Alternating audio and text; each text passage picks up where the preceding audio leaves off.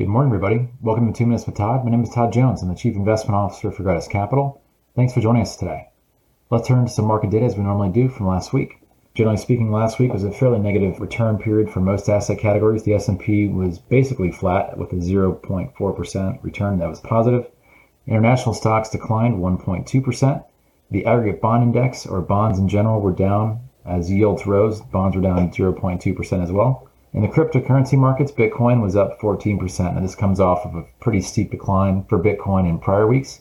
Add it all up for the month of April, cryptocurrency or Bitcoin in particular was down 2.2%, but most risk assets were positive for the month, with the S&P up for the month about 5.5%. International stocks were up 2.4%, and the bond market was up 75 basis points.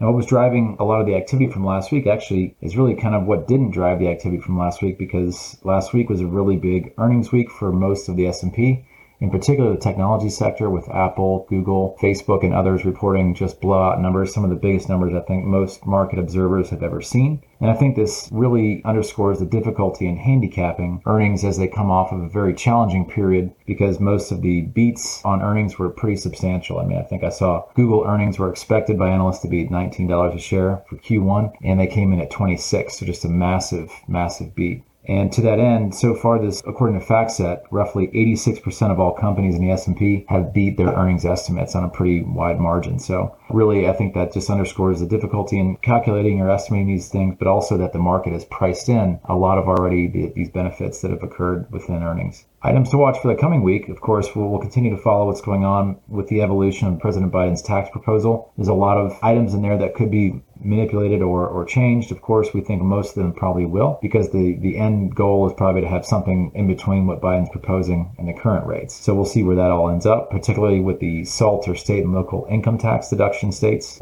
like in New York and California we'll see if uh, Democrats in those states are willing to compromise uh, on some of those items with the president in particular.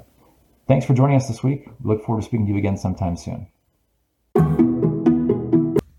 All price references and market forecasts correspond to the date of this recording.